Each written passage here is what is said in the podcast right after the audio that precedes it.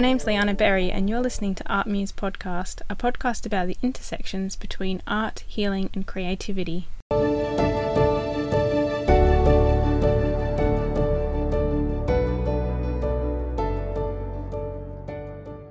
Hello and welcome back. This episode is an interview with sculptor and paper mache artist Osa Rosti.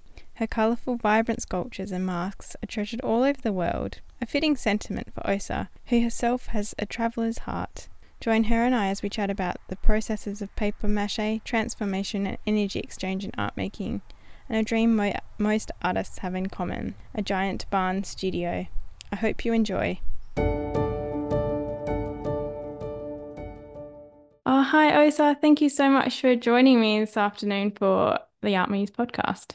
Hi, thank you for having me. It's such a pleasure. We were just actually having a quick chat just then about how we're on different sides of the world, and you're joining yeah. me today from Italy. Yeah, that's right. I live in Sicily, actually. So, like, really in the south. Oh, beautiful. And have you lived there very long? Because I you you mentioned that you were Swedish. So it sounds like, and you've yeah. also been to Australia, which is where I am. So you're well traveled yeah. by the sounds. yes, yes. Um, well, my husband is Italian, so uh, and we've been married for quite a while, uh, almost 20 years. So I've been living in Italy on and off since 2003, actually. But we actually moved back to Italy because we lived in many places around the world. And about three years ago, we moved back um, and we decided to settle in uh, Sicily uh, my husband is actually from Milan, but but uh, we prefer the southern part of Italy. So, and we found like a beautiful place in Sicily, and we just love it here. Also, the people is very welcoming, and I mean, nature is fabulous. Food is like uh, super great. So yeah, Italian so food is so yeah. good. But then different parts of it, Italy are a bit different with their food heritage and things as well. Yeah. So Sicily has its own kind of variation of Italian food and Italian yes. history, yeah. doesn't it? Yeah, no, definitely. I really love it here. Um, have you been to Sicily? No. No, I have been to Italy. I am lucky enough oh. to have been. Um, I went to a town called Lucca. Oh, okay. Um, yeah, it's in Tuscany, right? Yeah. Yeah, and I've been briefly to Rome, and also I obviously as a tourist had to do Venice just for a little oh, bit. yeah. No, you cannot miss Venice. I mean, Venice is fantastic. I mean, uh, to visit is just i mean it's a little bit like a giant theme park because it's like so many uh, tourists visiting but but it's it's spectacular. It's one of a kind, I think, in the world. So yeah, no, you cannot miss it. Uh, I do recommend coming to Sicily next time because it's it's a really really fabulous place. I definitely will head back to Italy sometime because I so enjoyed it, just the relaxed atmosphere. But what surprised me, I think, about Italy was the places that I visited, the arts culture. Obviously, yeah. in Venice, there was a lot of little glass blowing workshops and studios around. Is there quite an arts culture where you are? Yeah, definitely. I mean, Italy in general has, you know, a, a, huge art culture. I mean, they really have amazing art, and in Sicily in particular, I think they have an interesting culture in art, and maybe it's like you don't really know it so much uh, because most of the things you think about, like you know, uh, Florence and the Renaissance. And so, I mean, that's like what you see most of the time, no? Uh, one thing, because I am working with paper mache, for example, there is a lot of paper mache workers uh, that actually work with paper mache in Sicily, which is something I didn't actually know about, but I, I found out when I was here. So that's, that's really amazing. No, they, they do have also, I mean, beautiful buildings and Palermo, for example, which is the main city, has a beautiful uh, architecture and and a lot of rich culture and art and yeah it's hard not to be inspired when you're surrounded by so much history and beauty yeah and... definitely i've got so many questions i want to ask you today and we only have an hour so i'm going to have to prioritize myself. Um, let's get going. I would love to hear how like you i guess um, a bit about your creative journey about how you got to becoming um, such an incredible paper mache artist.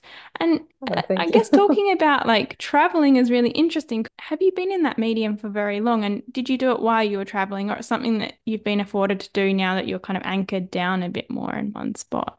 Yeah, that's a very interesting question because actually I sort of started to work in paper mache because I was traveling uh, somehow. Because uh, when I started out, I mean, I went to art school in London. I studied uh, silversmithing, jewelry design, and allied crafts. Um, when I graduated, uh, I started to paint more because I felt that that was more my medium. And then we went traveling around the world, and I felt like I wanted to work in a three dimensional way, you know. And I had been studying um, ceramic as well, and I did some ceramic courses actually in Melbourne, and uh, and but ceramic I loved it, but you need you know the materials. It's very hard to be on the move because you need a kiln and you need a place where you actually are, and you know to always find a studio where you can you know fire the the work etc uh, so I found that that was like too complicated for me. So then, I don't know, by chance, I think I had already worked a bit in paper mache in university, making jewelry with paper mache, but not, I hadn't really gone deep into it. But then when I was uh, traveling, I felt like, look, you know, paper, paper mache is like a really great material because you can find it everywhere. Also, it's light and you can, I mean, it's very inexpensive. As uh, in core of it is like paper and a sort of a glue, a, a glue. Uh, I usually make I usually use uh, natural wheat-based glue, which is like the traditional glue that you used to use like in ancient times. And then you just need to build like an armature, like a skeleton of the piece that you put the paper mache onto it. So, I mean, these materials you can find everywhere. I mean, in the world, even if because we were also traveling, as I said, a lot in Australia and in the South Pacific, and you might be on a small island and there's like nothing, you know, there's not an art shop around. So for hardware stores, they have a lot of hardware stores. So you you know you will find materials that you need like chicken wires or you know stuff like that. So that actually uh, made me start to work with paper mache somehow because I was traveling, and also because it was light. You could you know bring it with you, or you know you can ship it, and uh, really yeah, that was that was the start of it. And then now I think I've been working with paper mache for like I I think more than fifteen years. Uh, uh, in the beginning, maybe I was more using also found objects like wood and driftwood, combining it with paper mache. Now it's kind of turned more into uh, working just with paper mache, basically. So that's kind of more or less how I started doing it. And then I just continued. It's a material that I really love. Like, I don't know, just felt the connection. It's like, it's me, paper mache. So, so then I just continued doing it. And obviously when you're stationed and you have your studio, it's easier because you know you can create more and and also on bigger scales, etc. So yeah. Yeah, paper is such a universal material. Like you said, you find it all over the world, and yeah, it's really accessible. I find it so interesting how people identify with certain materials as well. I just really enjoy your paper mache creations because they're so colorful and so bold and I haven't seen paper mache worked in the way that you work it before, like that very sculptural way. And there's not a lot of artists in, maybe there is, maybe I'm going to get off here and research and there'll be all of these paper mache artists in Australia, but I haven't, yeah. it's not something I've come across really readily. And it, so it's always, really, I find it really interesting to hear people's stories and, and why they connect or how they connect with their medium um, yeah. and where they find their inspiration. So is there anywhere that you sort of, do you have a process as far as like figuring out what you're going to make or what form it's going to take or do you just yeah it's um most of the time actually i i, I do have an idea it, it comes to me like images and and and sort of i i will sketch it down so uh, because maybe there's also some technical issues that I have to work out. So it's easier for me to sketch down and like, okay, this is more or less how I want to have it and colors and shapes and what kind of material I need to, to use to build it. But then usually when I start to build it, it's a little bit like it takes on a shape by itself. I mean, it's like it comes alive, you know, in front of your eyes. So then it sort of guides me a little bit. And, and the ideas maybe I had before, they might not actually work so great when you actually start to to make it. And then kind of it starts to shape into something else. And and so it's a little bit like a a, combined process. I think it's like both the, the idea before, but then together with the material, it evolves into something. So that's usually how I start. Then, of course, sometimes uh, I just do like, okay, here's the material I'm going to work with. And I don't really have an idea before. And I just let the material guide me, uh, you know, how to put it together, what's going to be. And then something comes out. So, and that's, that's a very fun, creative uh, way, I think, when you just don't have an idea before, because you become a little bit more free in your mind somehow. Uh, whereas a lot of times, maybe if I had sketched down the idea that I want to make before, I might get a little bit focused on that, and I'm like, no, no, I, I, it has to be like this, and then you might encounter maybe technical problems or maybe the colors don't really work together but you kind of like no but i, I thought already it was going to be like this but then so then it becomes a little bit of struggle, but uh, usually just go with the flow and then. Yeah, you have that vision sometimes, and then you get attached yeah. to that vision. But there is a, there's certainly a lot of pro, uh, problem solving that I think happens just from starting an idea. And I remember when I I think it was my university lecturer said told me off a bit one time not like problem solving enough of my paintings before I started on the canvas or the piece of wood. He's just like, you need to do more like problem solving and develop your ideas more. And, and I was like, but why? Because once you start, that it happens as you're doing it. And I just think how boring yeah. to have to sit there and figure it out all out on paper. I'd rather just start because that's where the process happens anyway. So it's interesting that you're saying that as well. Like once you start forming it, you sort of start to think, well, this doesn't quite work here, or actually I'm going to have to change the color, or that would be really awesome if I added that extra thing in, or yeah, exactly. But yeah, good to have both those options of ways of working because I think sometimes you have no ideas or just feeling really like restless and gross and you don't really yeah. you want to engage in your art making. you want to engage in something but you don't know what, you know? Yeah, yeah, yeah. Yeah, I know that feeling. It's then I always think about there's this great quote from Picasso. Uh, what does he say? Uh, inspiration exists, but it has to find you working. Mm. So I always think of because me too. I have moments when I'm like, oh, I don't feel. I mean, nothing comes to mind. Everything just feels like, no, this is this doesn't work. This is not good. This, uh, you know.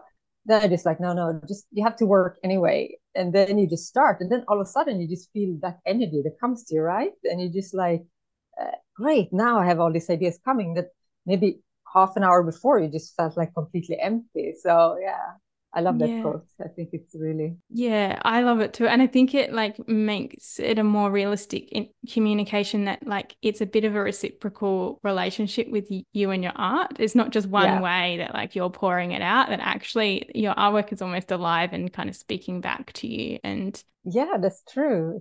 Yeah, that's exactly. I, I I think it's exactly like that. The artwork is kind of has a life. I mean, it's alive basically it's like energy, like coming into this uh, this uh, dimension where it decides a little bit by itself how it wants to be somehow. Yeah. Yeah, and that process of transformation, I find it. I was watching some of your videos that you have on social media, and just that transformation from when you start and you're like mixing yeah. the paper and mixing the glue, and like, you know, it just goes through so many different stages from just being like raw materials to kind of having a bit of a shape and a form. And then you start to be able to make out the details and the definition and then you start to paint it and add bright amazing colors. And it just goes through this complete transformative process which is so fascinating to watch. I, imagine that there's like a lot of trust along the way that that it's going to eventuate because in the beginning it's like it looks nothing like what it's going to end up yeah.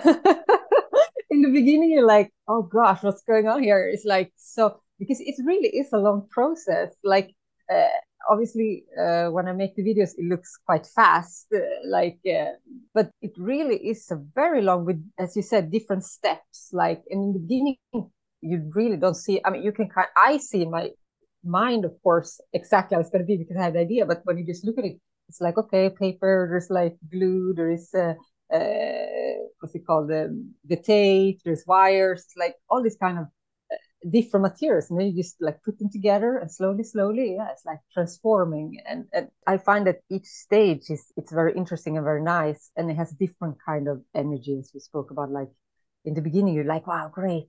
Now i'm gonna start to do this and you have this all this like great energy of starting the project. Then immediately you become a bit like oh, okay i don't know. Is it working? Is it not working? Eh? and then when you manage to do the whole shape and everything like okay great. Now i'm painting. And the the painting part is really i love it because I, I really love colors. So when you put the colors onto it it's like it comes alive basically. Uh, and you really see the personality of the of the piece particularly when you put the eyes because i make they're sort of characters i suppose. And, and, and when you just put the eyes onto them it's like ah there you are. I mean that's your personality. Like it's like you meet them for the first time. So yeah. Yeah as you said it's very transformative. It's like a really interesting process. And you have to be quite patient. Is there like a long wait for drying time and things along the way? Yeah, it, it can be because paper mache has to be dry, completely dry before.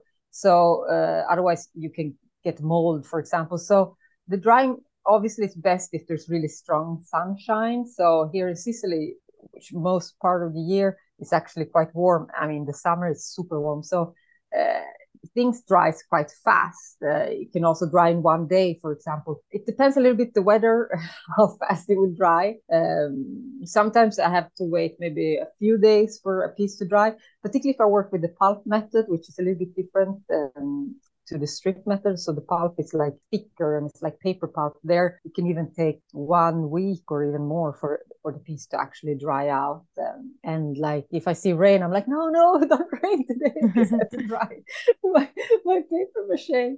Uh, so strong sunshine is, is the best. Yeah. That's so good, actually. Um, my husband is a tennis coach, and so he's oh. constantly watching the weather for work. Um, yes, of course. And he's not working as a tennis coach at the moment. And I, as much as I worry that he misses it, I'm also a little bit relieved because we don't have to watch the weather as closely. Because you know, you know when he was he, he like doing it all the time, it was like his work would be so impacted on whether he could get outside and play tennis. And I never thought about that as from an artist perspective, like that there are artists that are also relying on the weather. Like exactly.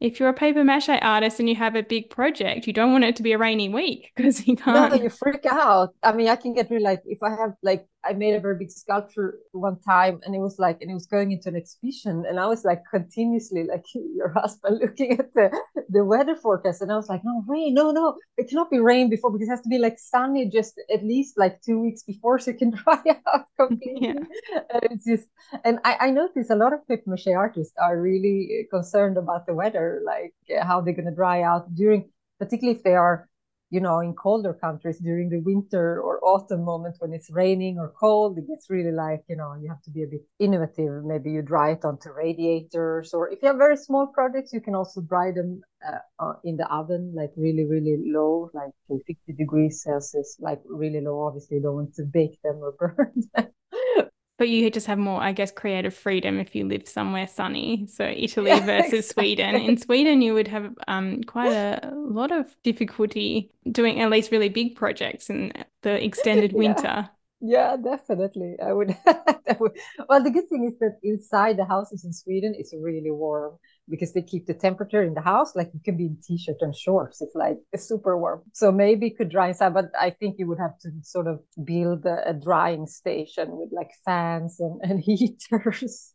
yeah, definitely. Yeah, I think there's become have so much gratitude for the sun when you can you realize like what it does. Uh, and for me, it's super super important to have sunny times. Yeah, absolutely. Okay. It's a nice transition to this question because I can spot a sun behind you. Um, oh, yeah. But because you do quite a variety of work from like freestanding sculptures to wall hanging to masks, and they're all quite different to each other. Masks in particular are like really powerful because they, I guess they're not something we see a lot of anymore. You know, like you sort of sometimes see them in children's play and things like that. But they used to be a, a lot more mask making around a lot of like obviously theater productions and movie scenes yeah. and stuff everything was handmade um costumes were like handmade and sometimes they still are but i just feel like that mask making isn't or ma- the existence of masks isn't super common obviously some parts of the world culturally they still have masks as part of mm, their mm. traditions mm. how did you get into like have you had a fascination with masks before? It's something that just organically kind of came out of your working process. Yeah, it's a little bit of both again. It's like a mix of things. I mean, I have always been very interested in masks. I don't know, I felt always drawn to them like as an artifact, like as you said, in different, I think in most cultures, they have been used in one way or another. Maybe they're not used, as you said, so much today, but uh, traditionally, uh, they were probably uh, created to, you know, um, incorporate sort of energies uh, from being from another from beings from another sort of magic realm that came into this realm and they they used them maybe to ward off evil things or to make ceremonies. They're sort of like sermon cer- yeah ceremonial ceremonial yes in different settings. And that always interested me. Like i remember going to museums seeing you know masks from maybe africa or or ancient civilizations uh, uh, like uh, incas etc and these beautiful masks with the like the turquoise on top. They're almost also a little bit scary because they you can feel that they have sort of an energy coming out from them somehow. So in that way i was always interested in masks. And I was just like, I want to make masks. I want to make masks, but I never got around to do it because it was creating more like three dimensional freestanding sculptures in the beginning. And then uh, I remember I had to go to a party, a carnival party. You know, here in Italy, like in Venice, they have the carnival and they put the masks on and, you know, to hide their identity. I was like, okay, I need to buy a mask. And it was here in Sicily and I couldn't really find one in the area where I live because uh, I just didn't find one that I like. So I thought, ah, but I'm just gonna make one. You know, why not? I mean, let's try to make one. So I made like a rabbit mask, and uh, yeah, you want to see it? I'll show yes, it to you. Yes, please. Yeah, if you can I spot it. I have it here. I, I spotted it. Oh, that's so cool. so it's like a mask. You can see it's like one you hold in front of your face, right? Yeah. And I just, I don't know, when I started making it, just felt like a connection. Like I was, you know, when you realize you're like, ah, this is what I want to do. Like this is like what I've been looking for. Although of course I love all the things I'm doing, but but this I just felt like, wow, you know, I got so excited making these masks. So then then I was like, okay, uh, let let's do more masks. But then making masks that you wear is a little bit different. I, I, I felt I wanted to make more masks like a decorative object instead. So I was like, okay, let's you know morph them. Let's make them you know uh, wall hangings instead. Uh, so then i just started like that and it just felt like wow i had all these personalities that wanted to come out just like go go go. So i don't know that's sort of how it started yeah making masks. And then i felt also because then obviously i put them on instagram and, and on my website and i got like great response from people. They were like wow we love these masks and it's so fun. So that also of course makes you more when you make something and you also put them out there and you see that other people enjoy it, I felt, okay, there is some sort of connection here. So, and then it just got completely, I guess, obsessed because now I'm just making that. all the time. Well, they're so powerful. And like you said, like it's almost like you can imagine like a story for each of them. Like yeah. your rabbit mask, you can, like you said, it instantly has so much character that you can, yeah, it's it's like it becomes. Yeah, a... it's like they are like personalities coming out, and it's so fun. And then I don't know why I started to make suns because uh, the sun obviously is very symbolic. You know, it's like a renewal. It's like great, happy yellow energy. And that just came out of it. And then I start to make them, and I'm, I'm really obsessed about making suns in different ways because uh, the sun also as a symbol, I think it's extremely powerful. So, and they're happy and yeah, so I'm just like completely into making sun masks. Oh, that's good though. And it's nice to hear you get feedback because I think, yeah, there's this interesting thing for artists in that, you know, you do make from that internal drive. Like you yeah. said, you you're the one that often generates the ideas and has the connection to the material and, you know, transforms the artwork into what it is. So it's not necessarily that a lot of a lot of artists don't m- make purely for other people, but there is something important about having a dialogue with other people. And it can certainly like feed back enough energy because it's hard to sustain it by yourself. Like you said, you all we yeah. all have those days where we're like, oh, I could just feel really exhausted. Where am I going with this? I feel really lost. And so if you're having other people kind of connect with your work, it just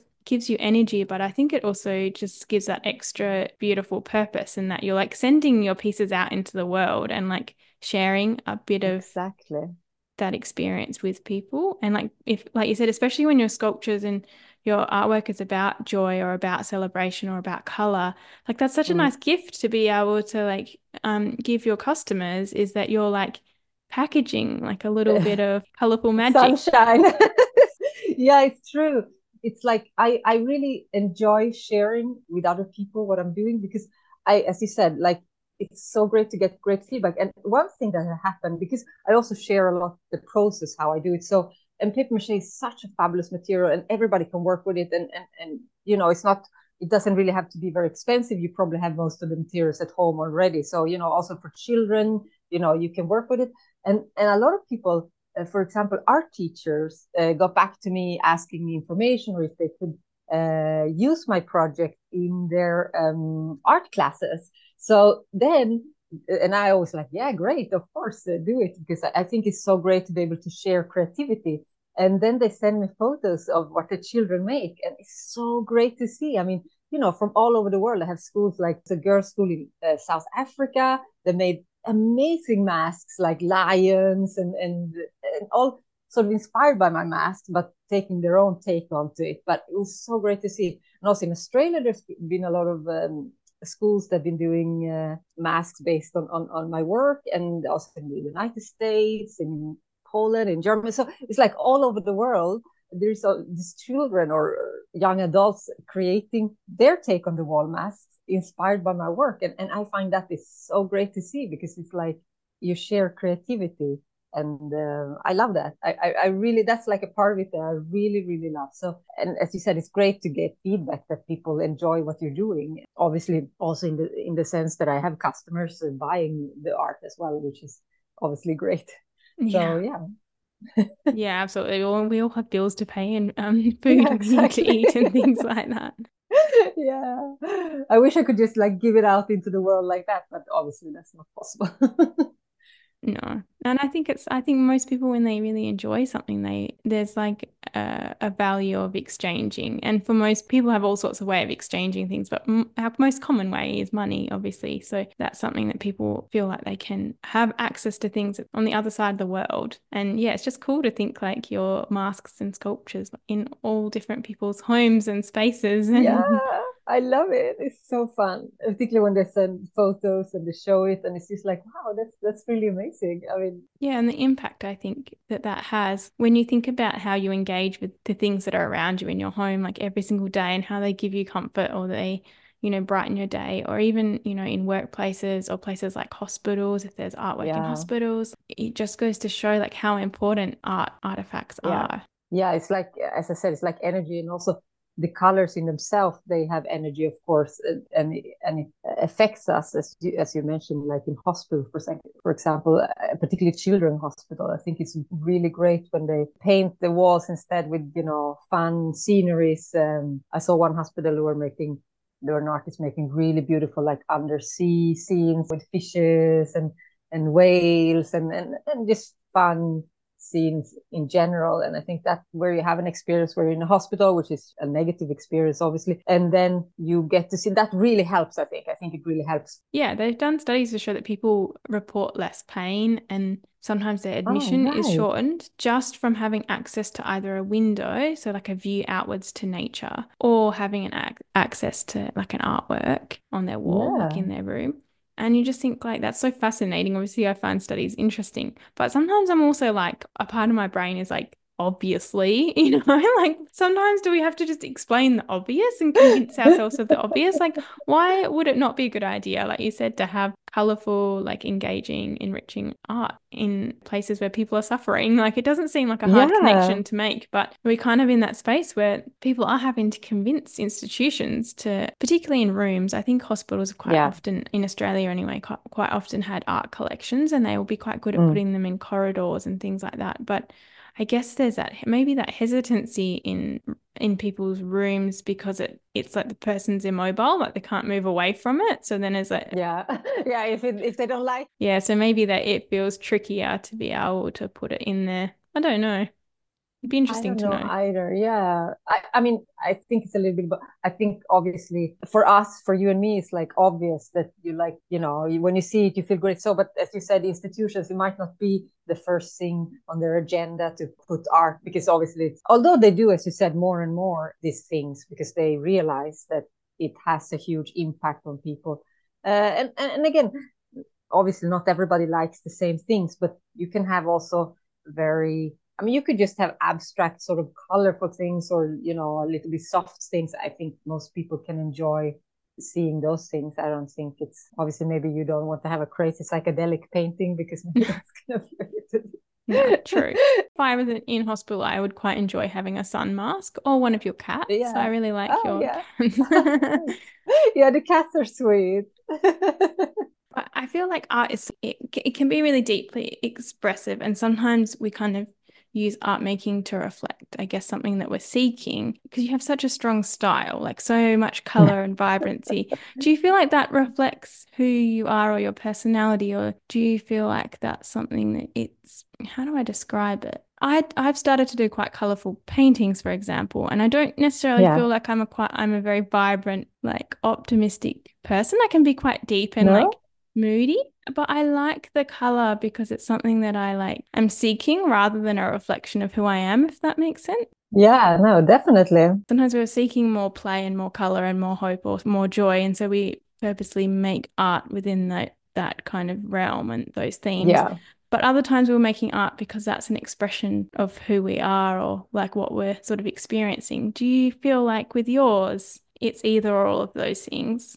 Uh, definitely. I think it's, uh, as you said, it's both of those things basically, because for sure it is an expression a little bit of how I am. I mean, I love colors. I, I, I also dress quite colorful. Me too. I, I, I am not always like happy and fun. I am also moody and, you know, not in a good mood sometimes. So, uh, I mean, we all have these personalities are complex, no? But I do feel that what I like and that comes through into my art, it becomes because obviously I, I take a lot of impressions from everywhere, you know, everything can inspire you and it goes inside of you and it mixes around and then it comes out from you. So it's like you know it's something that is coming from within yourself. So it is like a part of you. And as you said it might be something that you are seeking that you want more of because uh, making it that helps you to to kind of put it back into your body if, if that makes sense or it is something that you have inside that you are expressing basically so so i think my pieces sort of expresses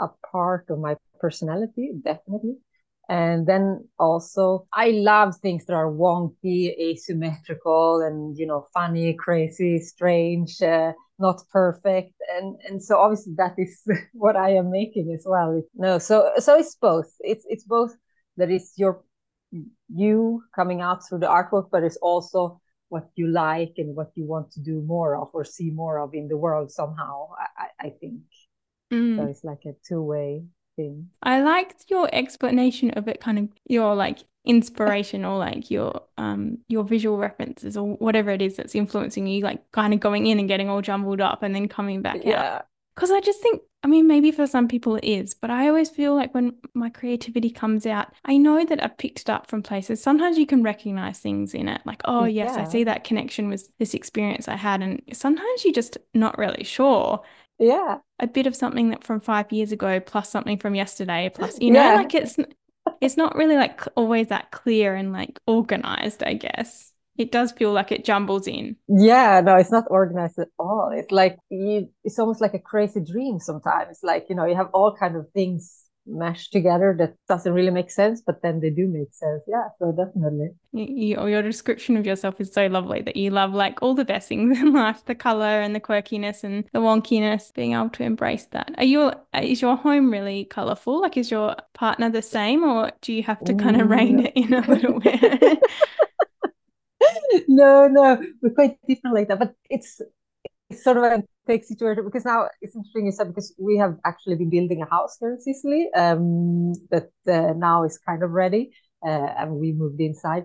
And I had to sort of a little bit control myself because I really I mean if I got like free hands it would probably look like really a crazy place. Like I really wanted to make you know very colorful mosaic in the bathrooms and you know with sceneries maybe underwater. You know you see those like on pinterest there's people have this fabulous bathroom and they made like it's like you're under the sea it's like fishes and there's like uh, submarines and whatever this kind of stuff. I want to make like stuff like that obviously but my husband is a little bit more maybe yeah he's he, he doesn't really like that kind of colorful situation. So so i kind of controlled myself a little bit. And so my house is actually i would say it's actually well, we have colorful. We made like three big doors, or huge barn doors that we painted uh, blue, green, and yellow. So those are like big, colorful blocks that are in our house. Uh, and then the rest is like an open space. So they close, they clo- they're closing the, the, the rooms, so you see them. But the rest is not super colorful, except my studio is like completely uh, like a colorful bomb just exploded.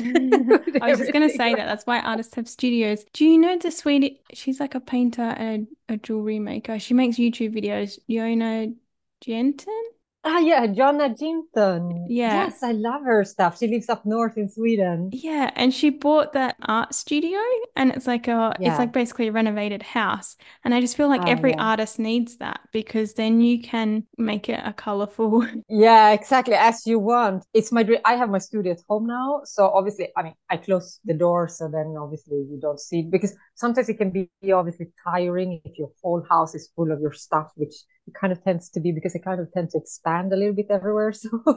So my poor husband has to like jump over my stuff, but I, try to keep it in my studio. So it's great if you can have like a huge space, you know, where it's like a, I don't know, a big barn or like just a house just for you, like, and you just like do go wild in there. You just do anything you want. That's definitely a dream of mine to be yeah. able to do that. So yeah. The other question I wanted to ask you was about, yeah.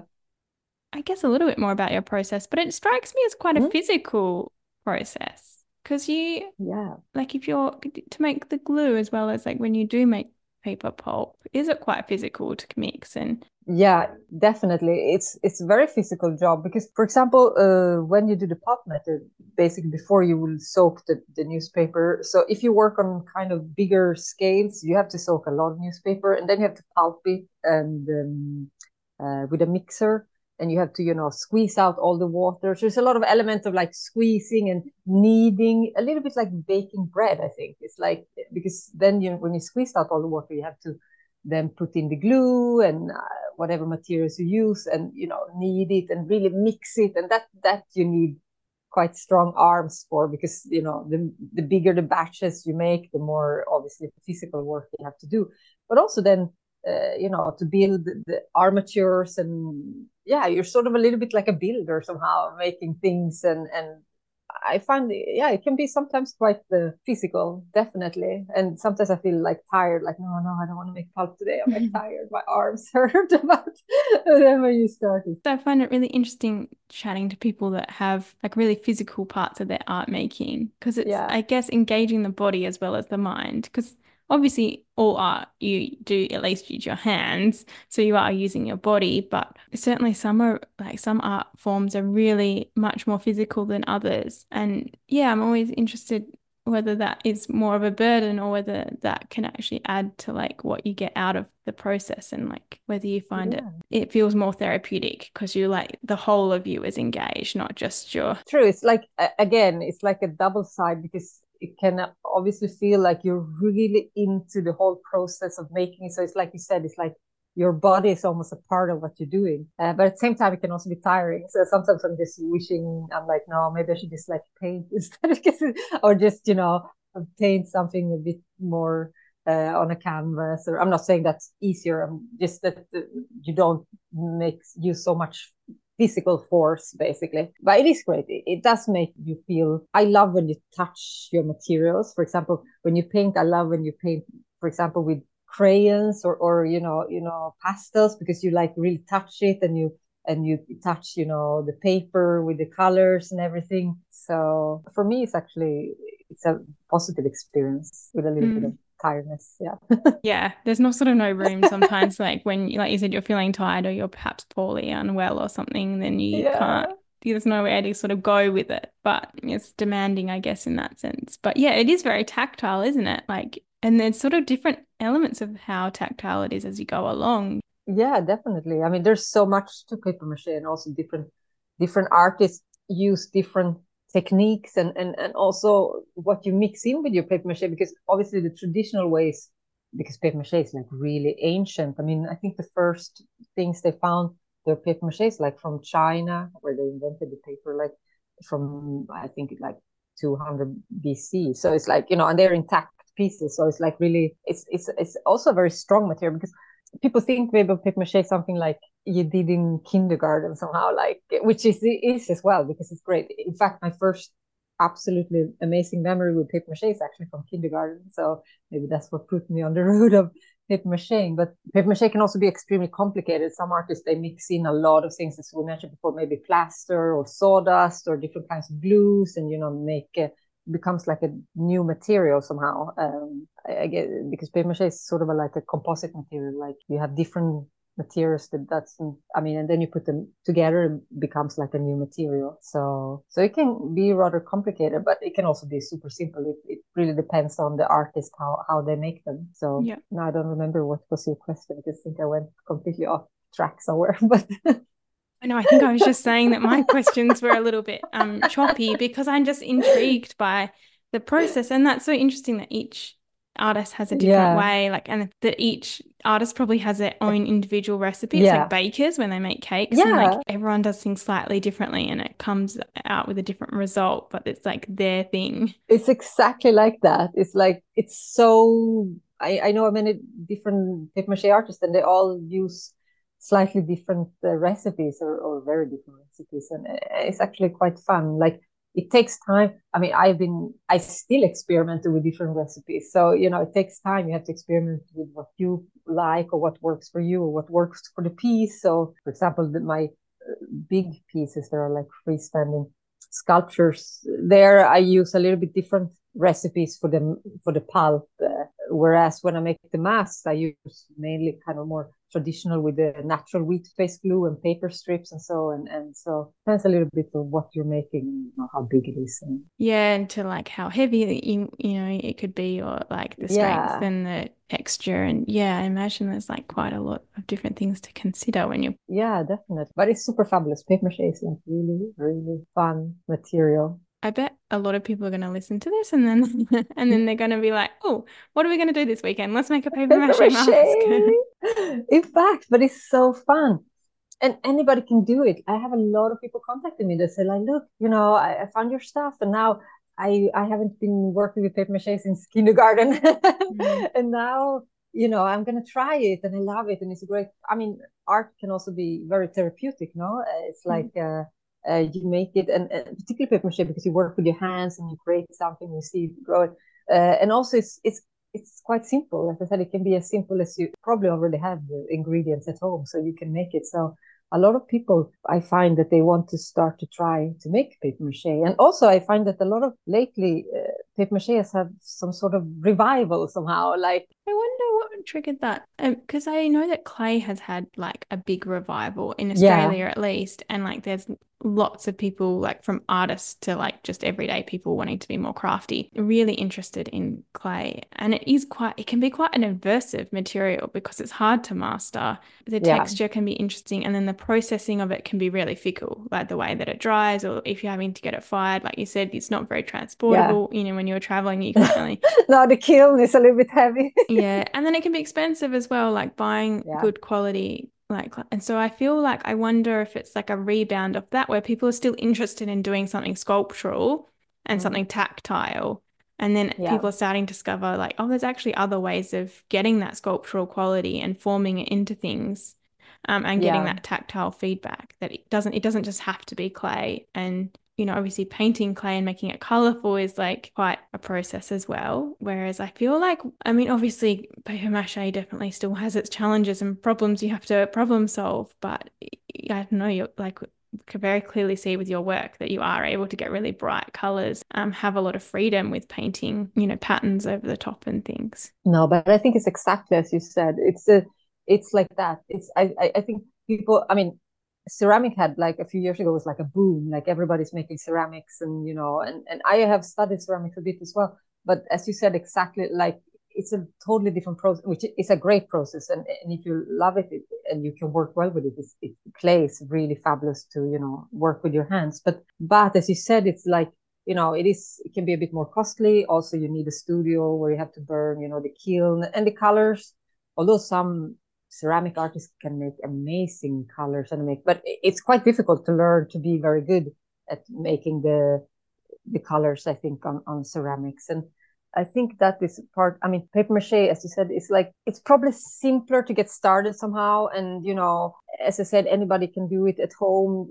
You just need paper, glue. I mean, if you use natural wheat paste glue, it's just like flour, wheat flour, and, and water. You know, it's great. You can also work with children doing that, and and and building the armature. You can use recycled materials like plastic bottles. You just have you know taped them together a bit, and you have like great shapes you can make from that. So it might be a little bit simpler and easier to work with in the beginning. And again, of course, painting process a bit, you know, it's different because you're painting the colors you see is exactly what you're going to get and you're working more whereas in ceramics i found that you're not quite sure how the color is going to come out because when you fire it it comes out like maybe different from when you you know you, you put it onto the it's a different process but i definitely think paper mache i can really see that a lot of people are interested in paper mache and maybe also because before maybe it wasn't considered a i think it's been considered a bit like a poor material, if that makes sense. Like, you mm. know, it's like not as nice as other materials, and maybe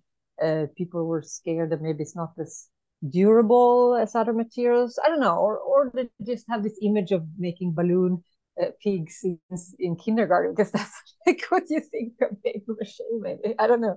Yeah. Uh, but but it's not at all like that. I mean it's a really versatile material and and, and it can be extremely durable. Like my sculptures are obviously you cannot leave them out in the rain but that's a lot of things you cannot Most art, out in the rain. yeah, yeah. exactly. Even if you leave a canvas out with the paint in the rain as i said like they found objects from you know 200 bc that is still you know intact today. So it can be amazing where some of these things get lost in common knowledge and then they get reassociated with other things like you said because obviously at some stage there or there's been a continuation of people using it in early childhood which is great like you said i'm not taking away from that because it's lovely it's a lovely process for kids but i guess when when it's popularity amongst like adults and older creatives and craft groups has died off, then all that's left is that that continuation with early childhood settings and then the association becomes too closely attached to that so like yeah. you said people think like oh it's a, a, children's like activity and yeah it's so nice to hear that there's so many artists that are starting to work like revive it and bring it back into the art world and celebrate all those qualities that people don't know like that will be surprising for a lot of people that there yeah. are paper mache like objects and artifacts and artworks that exist from that long ago that they've you know survived that long. And i think also like it's nice just to even if you do have a connection of it being a childhood activity like it's an opportunity to connect with your inner child again um, and be playful with it. And make it and make another um, paper mache pig. Exactly so great. So i think also as you said as you mentioned like when people see that a lot of artists are starting or use this material already and making amazing things, and they get like, oh wow, is that really in paper mache? Because a lot of times, uh, maybe if I have a show or I show my work, and they're like, is that paper mache? Because they really have this image of paper mache in a certain way, uh, and they're like, wow, but that's amazing, you know.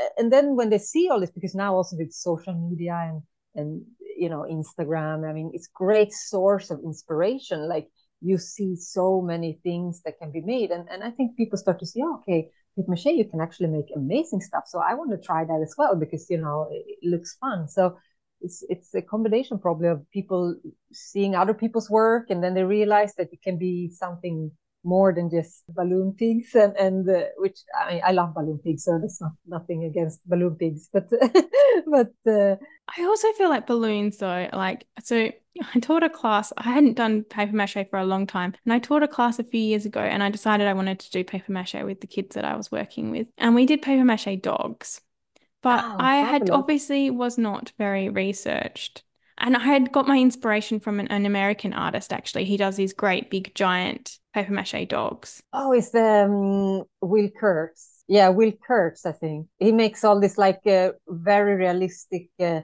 like dogs and, and, and people. Uh, mm. I think it's hmm. in New York, right? I think so. I, it was a while ago. My, I sort of get hazy. All these dogs. I remember he had a show and had all these dogs, and they are really fabulously made. I mean, yeah. And he doesn't paint. I mean, the work is like painted with the paper. I mean, the paper colors in in that makes up how it is uh, colored. So yeah, yeah, it's probably that art. Yeah, yeah, it is him. I'm glad that you know the names. I always forget everybody's names. And so I got all excited and being like, okay, we're gonna do it. And I, I was still stuck in my my own childhood memories. So I was like, oh, what's a good shape to get a body? So I was like, oh, we'll just do like a balloon and then make like yeah. you know stick other things on for um legs. But I feel like balloons are really challenging as like the scaffolding because they're yeah. slippery and like yeah. you know especially for kids and you might puncture them. yeah, and you might puncture it, and it's just like it's round as well. So then there's sort of nowhere for you know you want your paper mache strips to stay really sm- like smooth and not kind of bubble up. You want the texture to sit closely to the form. It wasn't. It was um, it was a learning experience. Let's just say that much. It was very challenging. but they managed to make them and and yeah they did make some. They did. I think they probably looked more like pigs than dogs but it was about the process. I'm all about the process so it was fine. They enjoyed it. They thoroughly enjoyed it. it was very um, challenging. yeah i bet it was really fun. I, I think it's great. I mean as you said but balloons are actually complicated yeah. And it, it, do tend to look more like pigs when it comes out. Yeah this kind of rounded tummy. Yeah very. Cool i think it's good to have a sense of humor being an artist as well like it's so important Oh yeah, no, definitely. That's I think it's very important. Yeah, yeah, because there are days where it's not all fun. It's it can be frustrating.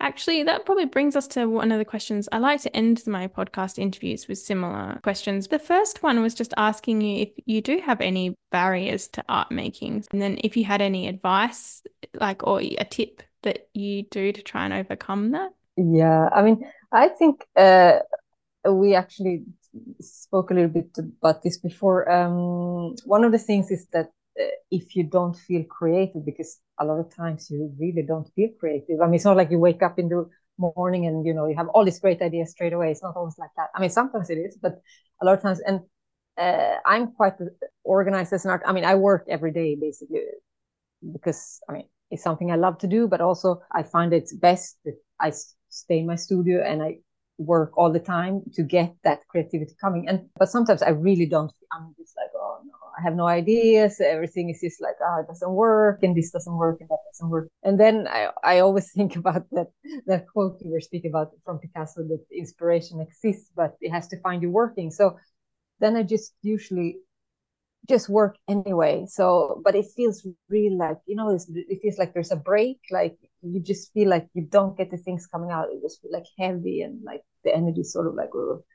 But then all of a sudden, maybe 15 minutes in or something like that, it just reappears the the the inspiration or the create the creativity. So I guess that's my my suggestion is that you just continue to work even though it feels like there is no creativeness or inspiration whatsoever. And then hopefully comes. Sometimes it doesn't come, but then you know you just that's it. You just stop and then continue another day or something like that. So that I think is one of the things that is a little bit like a barrier that if you don't feel creative. Yeah, like not relying on that feeling, I guess. Like I think Yeah, you cannot really wait. Yeah. Until you feel like it or, you know, yeah, measuring your when you should work based on how you're feeling because it's not like it's not very reliable like you said like you sort of have to just set the routine and go with it. Yeah exactly because maybe more in the beginning i was more like okay i'm waiting for the perfect inspiration the perfect moment and and then as you said it's like you have a lot of time where you really don't feel inspired at all. And then obviously in an art business, you have a lot of, it's not like I create all the time. There's a lot of things around it, you know, that you have to do this, you know, administrative work or you know, packing, shipping, keeping everything updated on social media or clients and things. So there's a lot of other actually jobs around it. So it's not just creating all the time, but I find it's important that at least every day I am like working. So I am quite strict with myself. So I'm just like, okay, now now you're working. You have to work even though if you don't feel feel inspired. And then it comes, and, when it comes, it's great because it's as you know, it's like a great feeling. It's like uh, like something just flows through you, and and it's a really happy sort of I don't know how to explain it, like tingling, happy feeling. yeah, yeah, I know. Like I sometimes I'm like, Liana, why did you create a podcast about creativity? Because it's like really hard to articulate yeah. it. And like the purpose of the podcast is just to discuss with people like what their creativity is, but what it means to them and explore concepts of creativity and life and how they intermingle. But it's really hard to articulate a lot of They're not easy concepts sometimes. You can know how they feel, but you don't know how to put them into words. Yeah, exactly. I, I mean, I think that's so great about your podcast. And and and as you said, it's like you know exactly how it feels, but it's like you cannot put it into words. It's like I don't know how do you explain this feeling. It's it's really, and I guess also sometimes as as artists that are like very visual, also to put into words sometimes it, it's difficult. Like I always this is something completely different, but I find that when I have to write about my art or explain things, it's like it doesn't sound at all like how I feel it inside of me. Mm. So yeah, it's it's uh, that's a skill in itself, basically. Yeah, it is really really tricky. I think a lot of artists really struggle with it. I think we might have also touched briefly on the second question, but you might have some more to share. Is um a favorite memory, a favorite memory as an a paper mache memory or an artist memory, like okay.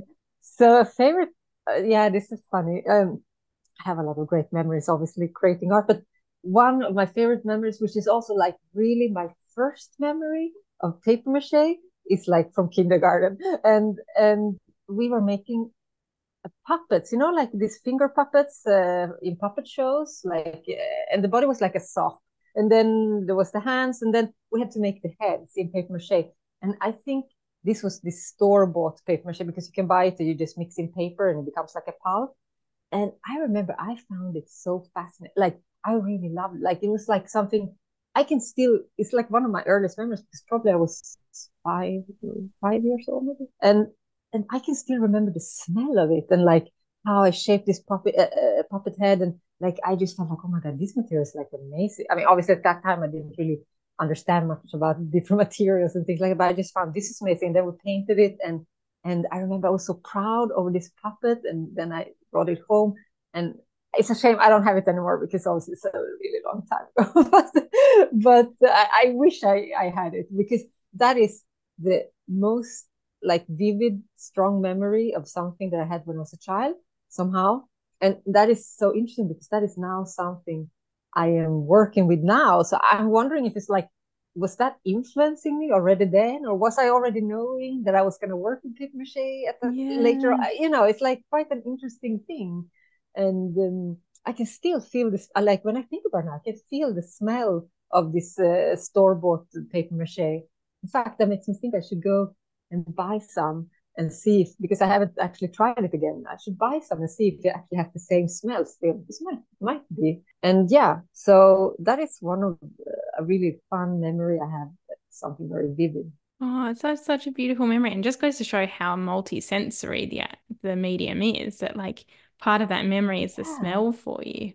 Yeah, it has a, it had a very interesting. I think maybe I don't know if they put like plaster Paris in it and stuff like because it was like kind of why I don't remember. Yeah, and it became like a paste. It's like I think it's like paper paper pulp dried with plaster Paris and some glue and stuff like that. And then you put water inside of it. And but but I also remember the consistency of the paper, and we made we might have used yeah probably bottles, and then we made like the head on top like that. And I don't know, it's just so fun. I mean, it's a, it's a very simple thing, but it's amazing to think that that was something I made when I was a child, and obviously for many many years I didn't really realize that that was something I wanted to work with. But it's interesting to see that that might have influenced me, you know, mm. from so early age. That's why it's so important. I think, like you know, art classes in school or creative things in school because it can really influence you for then later on. I mean, I don't know if that subconsciously then made me put me on the track of paper mache. Who knows? Yeah, just having that exposure to it and that awareness of it, I think, is really important. Yeah, yeah, because I remember the feeling was quite similar to now that I have this amazement for the material uh, paper mache, like I really, I say this is kind of quite simple material, but I really, when I put my hands into the pulp, I really feel like, wow, this is so amazing to touch and so amazing to work with. I mean, still the same feeling all those years later. exactly. It's, oh, it's oh, lovely. Yeah, made such an impression on you. And my last question for you today, Osa, was um, if we have a creative dream at the moment, it can be anything. Yeah. I, I mean, again, I think we were speaking about this before as well. Mm, one one thing I would love is to have like a giant studio that is like, I don't know, big barn or something where you can just go wild and, and create.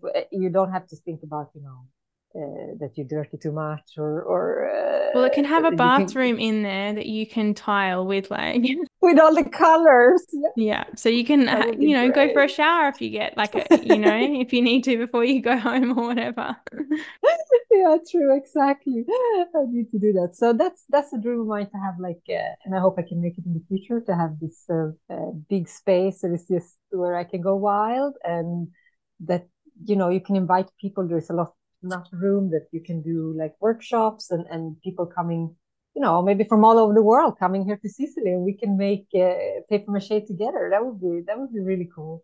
I actually had some requests already, but unfortunately, I don't really have the space right now. But for people that wants to come and make sort of retreats uh, combined with creative um, workshops, so that's something I really would like to try to make it happen for the future. Definitely, yeah, that's that's a sort of dream, and then maybe combine it with another dream that uh, I can go to other countries and, and have workshops uh, with other people, uh, you know, like, so I think it's great where you can create together. And, and yeah, I think workshops are a great, uh, great thing to do. Yeah, that would be awesome. Well, if you, I really do yeah. hope that's in your future, and I will definitely come and visit and like yeah, I would love definitely. to make paper mache in one of your workshops in Sicily. That sounds amazing. Yeah, that would be great. Uh, we could uh, combine it with like eating fabulous food and and uh, go and see some you know interesting uh, things around and obviously the sea. I live I live close to the sea, so I mean the sea is beautiful. So yeah, a little Yeah. bit of both, uh, a a little bit of everything basically. That would be so good. Well, I look forward to that dream coming true for you one day, Yeah. hopefully. Yeah, I hope good. so. Yeah, definitely. Okay, Osa, thank you so much. That brings us to the end of our interview. And oh, just quickly, actually, before you go, um, where's the best place for people to find you and your work? Like, uh, I know that you are working really hard towards um a new shop release. So I think uh, probably uh, Instagram is a great place uh, where you can follow me. So uh, there you can see a lot of my work, and there I also have a link to my uh, Etsy shop, and and there will be updates on when I'm trying to update and have a new release of new work uh, in now in the beginning of February. So my Instagram is uh, Osa Rosti Art. I don't know if you can put a link in somewhere or something yeah, I will. um, uh, and you just search for me and i think that's the best uh, best place to to get news about what's going on basically and see also a little bit of my work process and my my my work and yeah Awesome. Thank you so much. Um, and you, do you ship worldwide? yeah yeah definitely Oh, excellent. And I'm gonna have to start saving my pennies. There's so many beautiful things. thank you thank Aw. you Thank you so much. oh thanks to you it was really a pleasure speaking to you Thank you so much for listening to Art Muse podcast. If you enjoyed the episode, then please like, share, or follow on whichever listening app you use. If you want to keep up to date on social media, the best place to find us is on Instagram at artmuse underscore podcast.